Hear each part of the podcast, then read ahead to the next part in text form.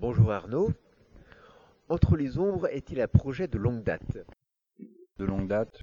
Bon, pas vraiment. Enfin, ça fait quand même deux ans que cette histoire-là me traînait dans la tête. À l'échelle de la création d'un album, non, ça reste à peu près standard, on va dire. Bon, c'est vrai que j'ai longuement travaillé dessus, par contre, ça c'est sûr.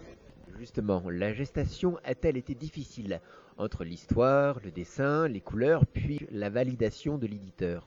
Non, pas vraiment. En fait, les choses ont été assez naturelles.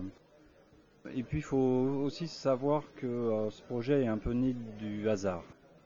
L'aspect graphique m'a été donné par quelques recherches comme ça, sur un bout de page, sur un bout de feuille, alors que je faisais euh, d'autres travaux euh, par ailleurs. Puis, ça a donné naissance à une carte postale que j'avais faite sans avoir d'intention spécifique là-dessus. Puis, en y réfléchissant, il y a une histoire qui est née de ça. Voilà. Donc, ça s'est fait de façon assez linéaire. Je dirais dans la maturation des choses, petit à petit, sans présupposer. Puis voilà, l'album maintenant est là. Côté dessin, est-ce que tu as tout fait au crayon ? C'est l'impression que ça donne. Oui, c'est du crayon.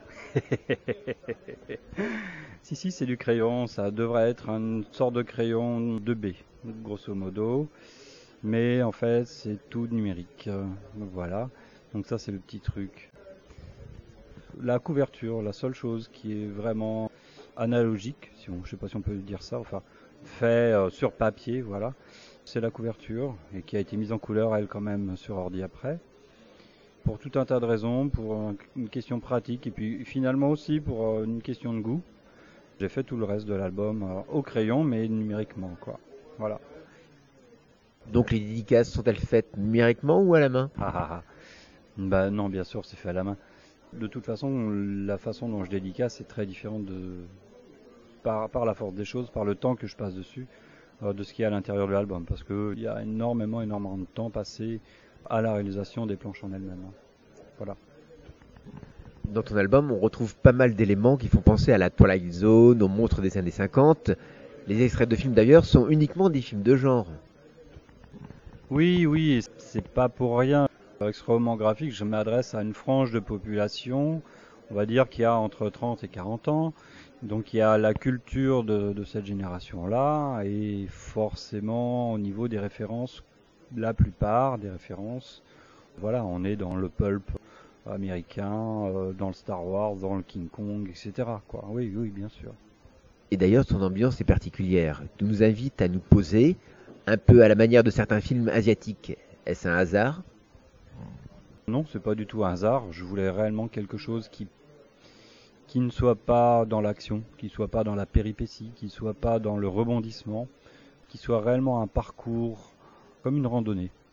C'est-à-dire que l'histoire prend son sens sur la durée globale de l'album et pas sur un événement, plus un autre, plus un autre. Quand bien même ça a la forme d'un journal, l'idée c'était de poser un tempo qui soit un tempo d'endurance, un tempo de quelqu'un qui vit euh, bien sûr au jour le jour, mais euh, qui n'est pas ni dans la performance, ni dans la réalisation, ni dans l'exaltation de... Euh, voilà, c'est même à l'inverse en fait, c'est-à-dire que l'histoire c'est l'histoire du dernier homme sur Terre après l'apocalypse, et euh, la quatrième de couvre c'est après l'apocalypse, je me suis mis à la pêche, et à mon sens... Ça résume relativement bien tout ce qu'il peut y avoir à l'intérieur du point de vue de l'attrait narratif. C'est certaines doses d'humour, mais aussi un rythme qui est dans la lenteur, qui est dans la contemplation et qui est dans une sorte de désaccomplissement du personnage pour se libérer du monde dans lequel il ne peut plus vivre puisque ce monde a disparu. Un regard nostalgique sur le passé ? Un regard nostalgique sur le présent. Parce que son passé, c'est notre présent. Son passé, c'est notre monde. Le monde qui disparaît, c'est celui dans lequel on vit aujourd'hui. C'est-à-dire qu'on pourrait imaginer que ce qu'il vit, lui, au moment où on lit l'album, se passe dans vingt trente ans. À tout casser, ça ne va pas plus loin. Oui, bien sûr, c'est une histoire sur la nostalgie. C'est une histoire sur qu'est-ce qui est bien, qu'est-ce qui nous plaît dans notre monde aujourd'hui. Qu'est-ce qui nous manquerait si ce monde-là venait à disparaître. Voilà. Le fait que cet homme soit seul, a-t-il à voir avec ton statut d'expatrié ? Non, non, rien à voir. Je vis très bien mon expatriation. Bon, la solitude, premièrement, c'est pas un thème neuf, c'est pas un thème qui date de cet album-là. Pour moi, c'est certainement un truc que je vais traîner encore dans mes godasses pendant un moment, ne serait-ce que par le projet qui est en gestation après cet album. Réellement, je me dis que cette thématique-là, c'est un bon moyen d'explorer ce qui fait l'âme humaine, tout simplement. Et faire un Robinson des temps post-modernes, pour le coup, qui vivent en ville, seul, donc il n'a ni problème pour se nourrir ou pour boire ou pour se loger ou se protéger. Voilà, c'était un bon moyen de s'interroger réellement sur l'intérieur, le fort intérieur des gens et, et ce qu'on peut appeler aussi la force d'âme de quelqu'un qui réussit à vivre tout seul. Vu la place qu'elle prend dans l'album, la musique a une importance particulière pour toi? Musicien, mélomane? Musicien, non, mais euh, je dirais que c'est malheureusement euh, aussi par et manque de temps et manque de, de culture de ce point de vue-là, parce que j'ai jamais reçu réellement de culture musicale à proprement parler. Je suis amateur, oui, euh, mélomane, évidemment.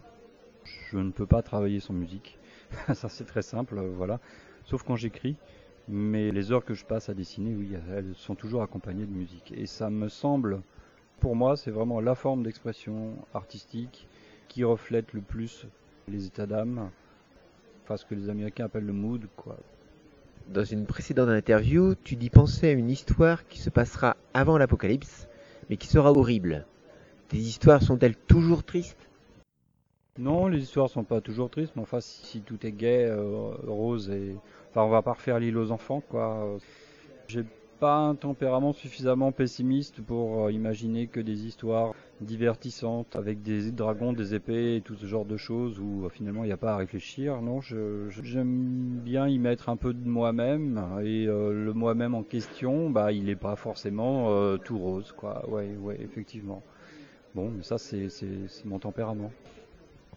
Et ce projet en gestation, est-ce qu'on peut en parler ? Oui, on peut en parler, mais enfin maintenant c'est pas signé, hein, donc euh, ça reste un projet. On verra plus tard à dire que ça n'en est plus un, mais euh, le, la, l'album suivant.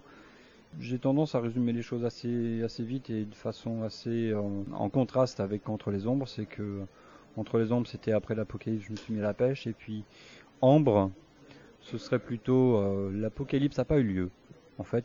Il n'y aura pas d'apocalypse, ça c'est des histoires de, de prédicateurs. Et puis c'est pire en fait, voilà, c'est pire parce que j'imagine cette histoire dans quatre-vingt-dix ans, ça se passerait à New York. Et on ne se pose plus de questions d'écologie, on ne se pose plus de questions, de questions sociales, euh, et cetera. Parce que c'est trop tard, quoi. C'est trop tard, le monde il est, il est aux trois quarts détruit, il faut faire avec. Il y a des euh, milliards de réfugiés climatiques, donc euh, l'aspect social c'est bien gentil, mais il faut quand même faire face aux plus urgents, aider les gens tels qu'on en a encore les moyens. Voilà, j'imagine un monde pas rose du tout, dans lequel une jeune femme, pour le coup, parce que euh, dessiner un barbu pendant soixante-dix pages, euh, eh ben on a à un moment donné envie de dessiner autre chose. Donc voilà, pour le coup, cette jeune femme se retrouve dans un univers assez sombre. Mais au niveau de la thématique, on est plus dans l'ordre du thriller que de l'errance, comme dans Entre les Ombres. Cette jeune femme, il lui arrive un accident, et plutôt que d'imaginer une apocalypse générale, ce serait plutôt une apocalypse personnelle pour elle, puisqu'elle perd une partie de sa mémoire, elle perd la compréhension du langage et de l'écriture, elle perd la compréhension des objets, donc elle devient étrangère à elle-même, étrangère au monde entier, Euh, incapable de communiquer avec les gens qui sont tout autour d'elle.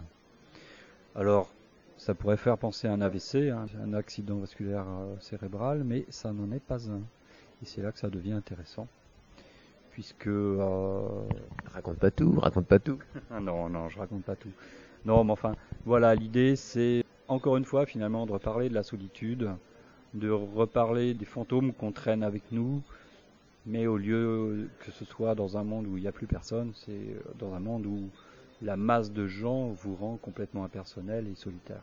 Très bien, merci beaucoup et puis bon courage pour ce week-end. Merci, merci, ça va aller, il fait beau, c'est super.